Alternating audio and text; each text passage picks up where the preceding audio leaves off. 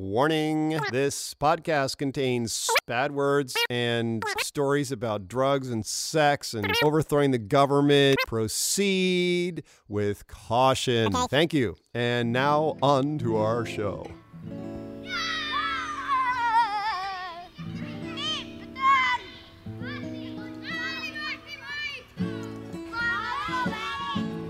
Wake up, brother, we got nothing to do. Let's go outside, just me and you, and build a fort.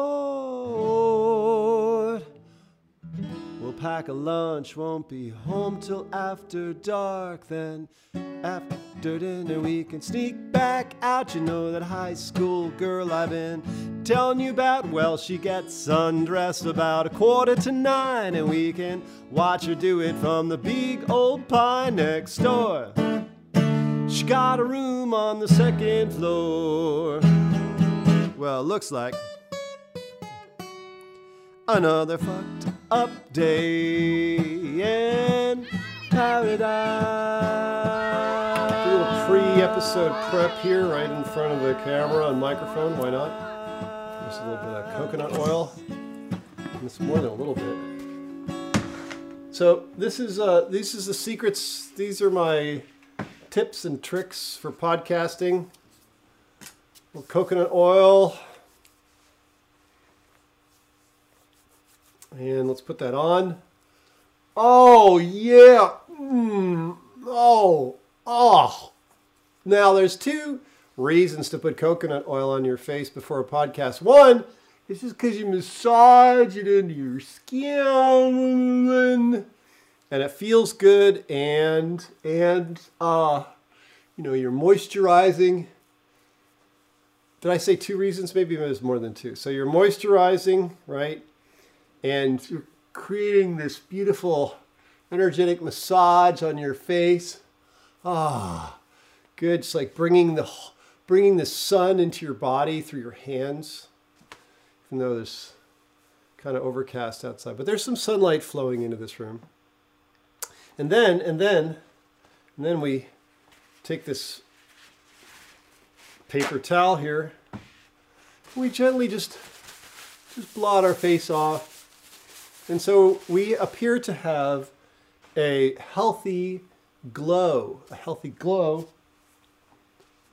Is that right? Let's go to the other side maybe. Hang on. No, we'll stay with this side. Uh,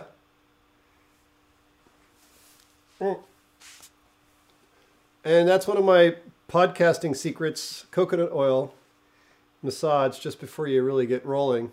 I gotta blow my nose here, I decided. Forgot to do that. Here we go.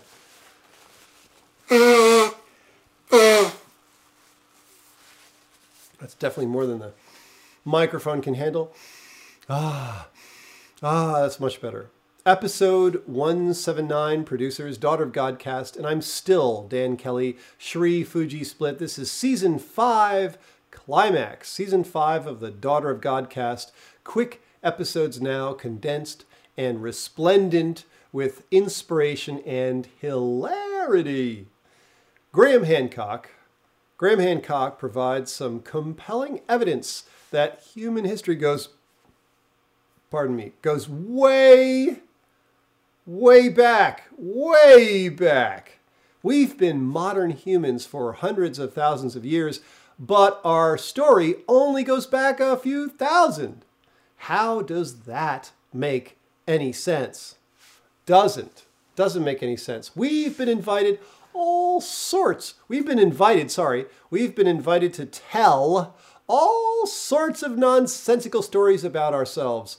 We are each of us super creative, prolific in our daily production, yet economists and politicians want us to identify not as producers, but as consumers.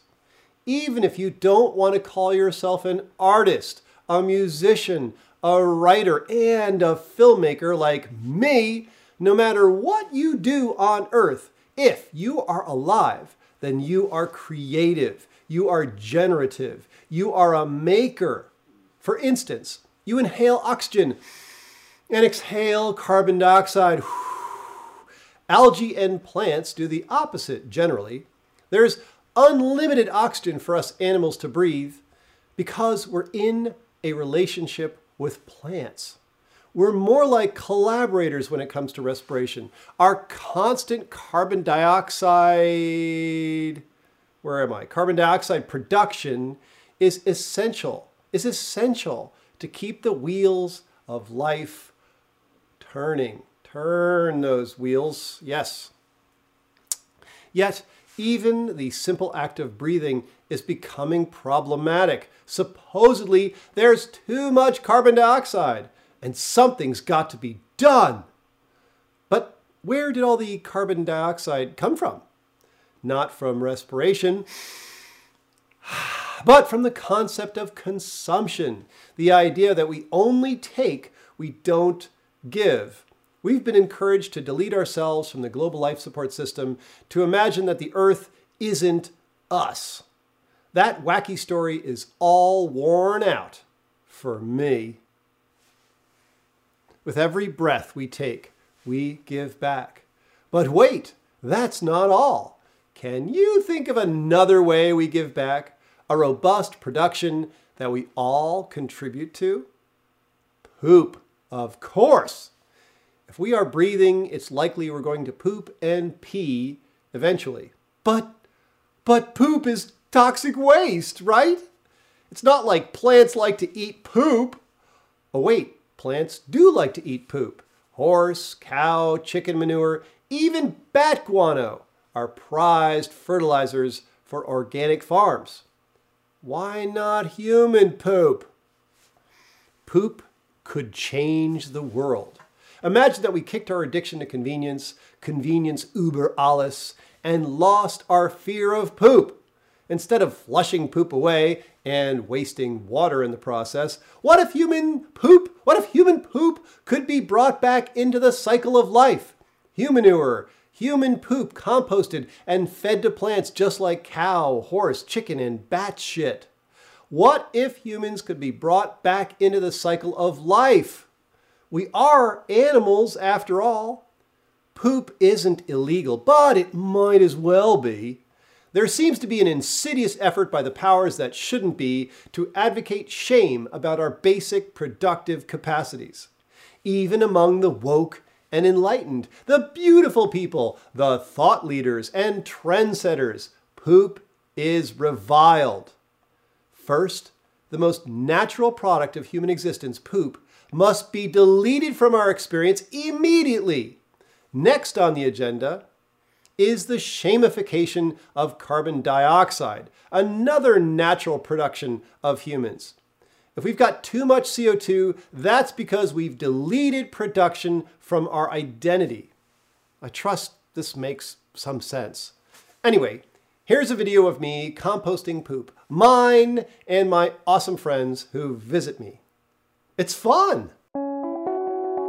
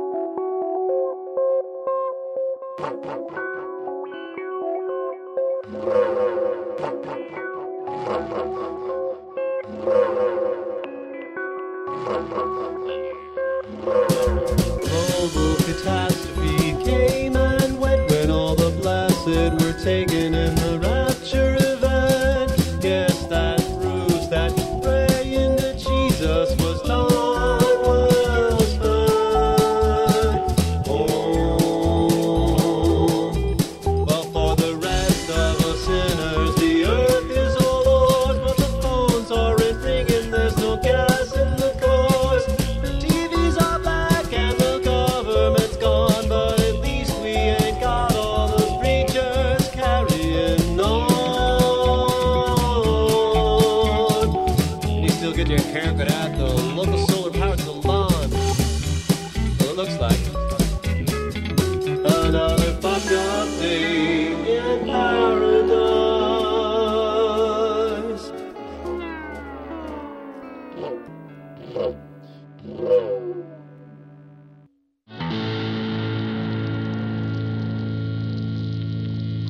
Daughter of Godcast, episode 179, producers.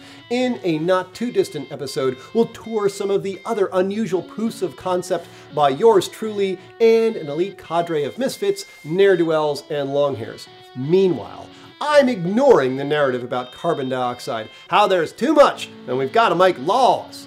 How did the emissions get so high to begin with? Because lots of folks accepted the invitation to be convenience junkies, to deny their lovely and productive physicality. Not me. I'm all about my productivity, about being a wild animal, about giving and getting and giving again. I love going around and around, whirling with plants and algae and fungus. Want to dance with us? Imagine that we kicked our addiction to convenience, convenience uber alles, and lost our fear of poop.